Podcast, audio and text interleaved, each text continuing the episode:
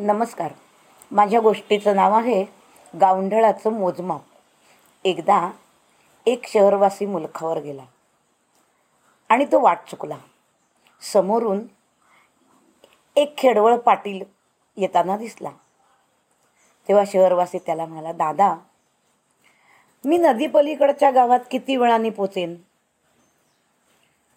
तो खेडवळ पाटील क्षणभर थांबला आणि एवढंच म्हणाला तुम्ही चालायला लागा. पण तिथे पोचायला मला किती वेळ लागेल? तुम्ही चालायला लागा. अरे पण तुम्ही चालायला तर लागा. गावंढळाने ठेका आपला कायमच ठेवला. त्याचा नाच सोडून शहराच्या त्या पाहुण्याने आपली वाट धरली. तो साधारण हरलांगभर गेला असेल नसेल तोच त्या खेडवळ पाटलाने त्यांना हाक मारली. ओ पाहुणे थांबा जरा. तुम्ही ना पाऊण तासात पोचाल तिथे. खेडवळ पाटील हातावर तंबाखू चोळीत चोळीत म्हणाले. अरे भाऊ मग ते मला आधीच का सांगितलं नाहीस? ओ महाराज ओ तुम्ही किती जोरात चालता हे नीट पाहिल्याशिवाय मी तरी तुम्ही तिथे किती वेळात पोचाल हे कसं सांगेन? शहरातला हा शहाणा निरुत्तर झाला आणि निशंक झाला. आपलं पण थोडंसं तसंच आहे नाही का?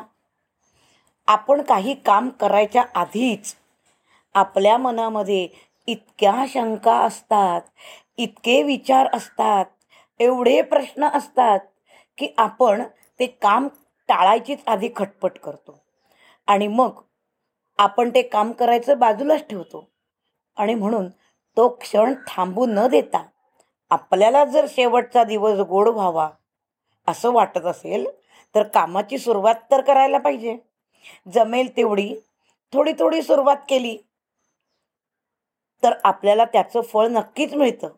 अवघड आणि दूरचं ठिकाण म्हणून दुर्लक्ष केलं आणि मग हातपाय गाळले तर फायदा काय? चाललं म्हणजे वाट संपते. डोंगराची गाठ असेल तर महम्मदाने डोंगराकडे गेलं पाहिजे. डोंगर काही उठून महम्मदाकडे येणार नाही. नेमकं भगवंताच्या बाबतीत पण असंच आहे बरं. आपल्याला असं वाटतं की मी देवाचं किती नामस्मरण केलं किती काळ पूजा केली किती काळ भक्ती केली तर मला देव प्रसन्न होईल. असा कोणताही काळ आणि वेळ नसते. तो क्षण असतो पण तो क्षण किती वेळाचा असेल हे तर आपल्याला माहिती नसतं. तो क्षण आपण कोणत्याही मोजमापाने मोजू शकत नाही. मनापासून अतिशय श्रद्धेने निर्मळ अंतःकरणाने.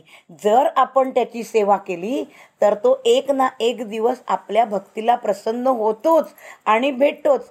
तसंच आहे प्रत्येक कार्याचं.